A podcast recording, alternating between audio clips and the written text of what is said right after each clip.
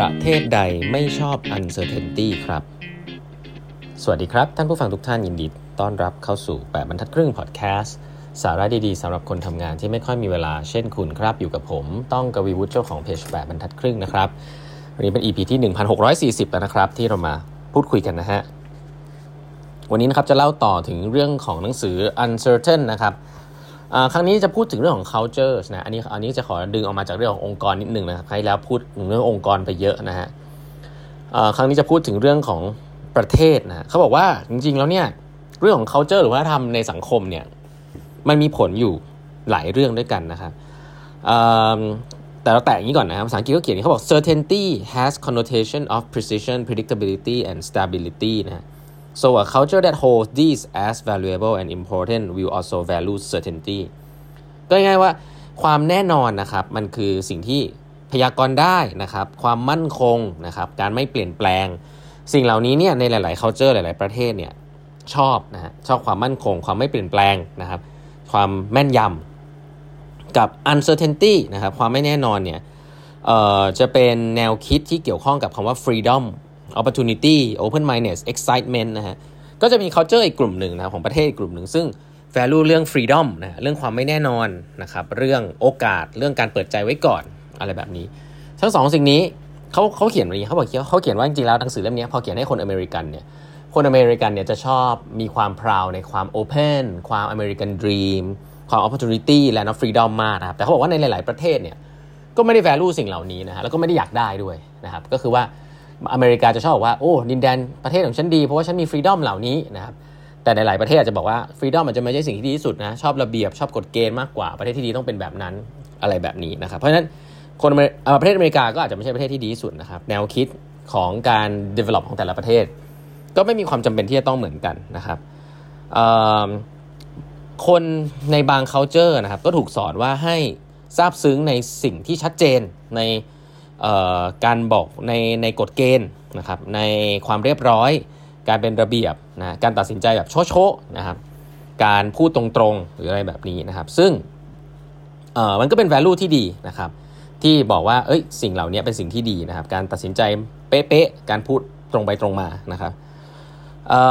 และในเช่นเดียวกัน culture แบบนี้ก็จะไม่ชอบอะไรที่มันคลุมเครือนะครับ ก็จะพยายามที่จะหลีกเลี่ยงนะฮะแล้วก็เป็น culture ที่พยายามที่จะ avoid uncertainty นะครับ แต่ในบาง culture นะครับ ก็คนการทำงานเนี่ยเขาก็ไม่ได้ value อะไรที่มันเป็นอะไรที่มันชัดๆร้อยเปอร์เซ็นต์ตลอดนะครับ เพราะว่าบางทีแล้วการให้เรามันมีอะไรชัดๆ หรือตัดการตัดสินใจหรือการพูดว่าคุณชอบหรือไม่ชอบอะไรแบบตรงๆ ให้คนอื่นรู้เนี่ยโดยที่ไม่ต้องไม่ต้องเดาเนี่ยก็บางทีก็ดูเสียมารยาทนะครับคุณถ้าการที่คุณบอกคุณชอบหรือคุณไม่ชอบอะไรในบางคอนเท็กซ์อาจจะดูเป็นการเสียมารยาทที่ทำให้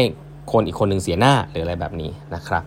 อันนี้ก็เขาบอกว่า culture ในประเทศเอเชียก็เป็นแบบนี้นะครับ คือเราไม่พูดกันตรงๆ เราพูดกันอ้อมๆนะครับ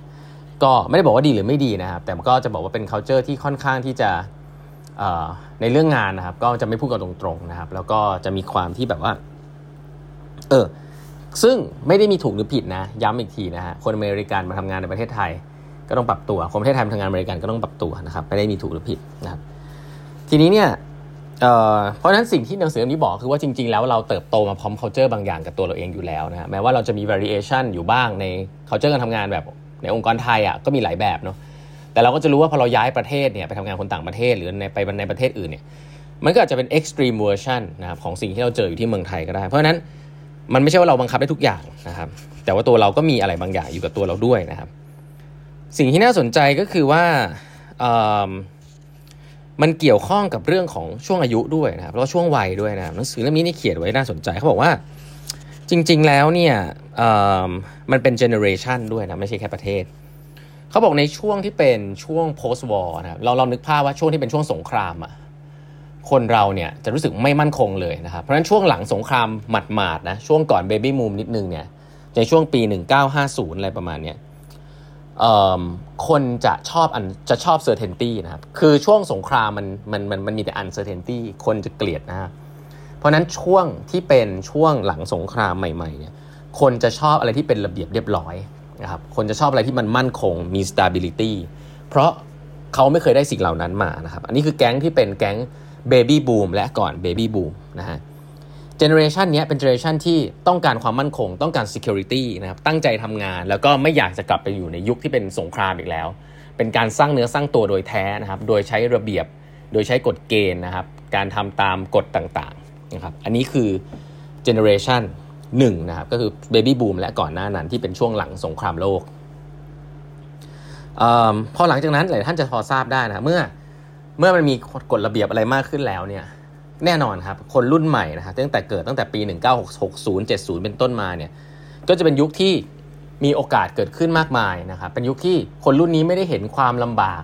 ในยุคที่เป็นยุคสงครามที่มัน uncertainty สูงแล้ว แต่เขาจะเห็นแต่พ่อแม่ที่ strict มาก แล้วก็อยู่ใน comfort zone มากๆ อยากจะได้ security มากๆ ก็จะรู้สึกอึดอัด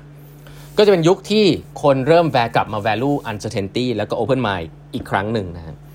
มีการจัดงานดนตรี เริ่มมีการ เป็นยุคแรกๆนะครับที่เริ่มมีการจัดงานดนตรี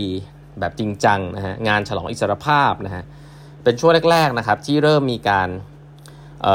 ใช้ยา psychedelic drugs นะฮะที่แบบทำให้คนแบบรู้สึกไฮนะครับเป็นช่วงแรกที่มี movement เกี่ยวกับเรื่องของออการเน้นในเรื่องของโอกาสนะครับแล้วก็ความแตกต่างนะครับ ซึ่งน่าสนใจว่าคนที่อยู่ในยุค ถัดมาเนี่ยก็จะเป็นอย่างนี้นะครับเพราะนั้นจะสังเกตมันเป็นไซเคิลนะที่ผมบอกคือมันมีถูกผิด แต่มันเป็นว่าเราเราเห็นอะไรมา เราก็มักจะไม่ค่อยชอบสิ่งนั้นนะเราเคยเจอลำลำบากมากๆในช่วงยุคสงคราม มันมีหลายอะไร uncertainty เมื่อฉันได้ peace มาแล้ว ฉันก็อยากจะ value สิ่งที่มันเรียกว่า certainty อะไรที่มันมั่นคง security เออเวลาฉันได้งานในองค์กรนั้นแล้ว ฉันก็จะจงรักภักดีองค์กรนั้นมาก ฉันไม่อยากจะเสียมันไป อะไรแบบนี้คือยุค baby boom ใช่ไหมฮะ แต่พอถัดมายุค Gen Y ยุค Gen X ก็จะเริ่มรู้สึกว่า เฮ้ยทำไมฉันต้องมา strict อะไรเป๊ะๆแบบนี้ด้วย ฉันไม่ได้เป็นตัวของฉันเองนะครับก็จะเริ่มกลับมาชอบความ open mind แล้วก็จะเริ่ม confident เกี่ยวกับความเป็นตัวเอง ความเป็นปัจเจกมากขึ้นนะครับที่มาเล่าเรื่องพวกนี้ให้ฟังเนี่ยเพราะว่าอยากจะสรุปนี้ครับว่าจริง ๆ แล้วเนี่ยมันก็ไม่ได้เป็นความคิดของเราซะทีเดียวทั้งหมด มันเป็นเรื่องของเจเนอเรชันด้วยนะครับว่าเราเกิดในยุคเจเนอเรชันนี้เราก็เลยคิดไม่เหมือนกับคุณพ่อคุณแม่เรา หรือคุณปู่คุณย่าเรา เพราะว่าเราไม่เคยมีประสบการณ์แบบนั้นที่เราขาดอะไรไป ตอนนี้เรารู้สึกมัน strict มาก เราก็เลยอยากจะ open แต่ในยุคที่คุณพ่อคุณแม่คุณปู่คุณย่าเราก็อาจจะรู้สึกว่า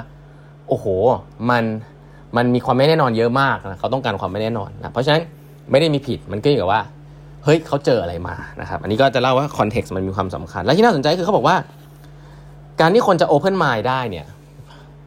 มีอันนึงที่จะช่วยคนเริ่มโอเพนไมล์ได้มากขึ้น แล้วก็เริ่มอยากจะสนใจคนอื่นมากขึ้น ก็คือการเอาตัวเองอะไปเรียนรู้ culture ของคนอื่นครับออย่างเช่น ถ้าคนอเมริกันมาอยู่เมืองไทยนานๆ โดยที่ไม่ใช่แค่อ่านหนังสือเนี่ยก็จะรู้ว่าคนไทยเป็นยังไง แล้วก็จะยอมรับสิ่งเหล่านั้นได้ คนไทยไปอยู่ในอเมริกานานๆ ก็จะสามารถยอมรับได้ว่าคนอเมริกาเป็นยังไง เพราะว่าถ้าเราอยู่เนี้ยเราอ่านหนังสือจากการที่เราเป็นคนหมู่มาก เราจะรู้สึกว่าทางนั้นเนี่ยแปลก แต่เมื่อเราเนี่ยเอาตัวเข้าไปอยู่ในที่ที่มันเป็นอย่างนั้นทั้งหมดเราจะรู้สึกว่าเราเนี่ยแปลกคนอื่นนะไม่แปลก และการเรียนรู้ที่จะอยู่ร่วมกัน การเรียนรู้ที่จะรู้ว่าคนคนหนึ่งเนี่ยเขาชอบ uncertainty หรือเขาชอบ certainty เนี่ยก็จะเกิดขึ้นนะครับ แล้วก็คนที่เป็น leader ในอนาคตในยุคนี้เนี่ยมีความจำเป็นมากที่จะต้องเข้าใจคนในหลาย ๆ แบบในหลาย ๆ รูปแบบนะครับ อันนี้ก็จะเป็นอันหนึ่งที่เป็นมุมมองเรื่อง uncertain uncertainty นะครับที่หนังสือนี้เขียนไว้น่าสนใจนะครับ ก็เดี๋ยวมาเล่าให้ฟังต่อเนาะว่าแล้วมันจะไปปรับใช้ อย่างไรได้บ้างนะครับ วันนี้เวลาหมดแล้วนะฮะฝากกด subscribe แบบทัดครึ่ง podcast นะครับแล้วเดี๋ยวเราพบกันใหม่พรุ่งนี้ครับ สวัสดีครับ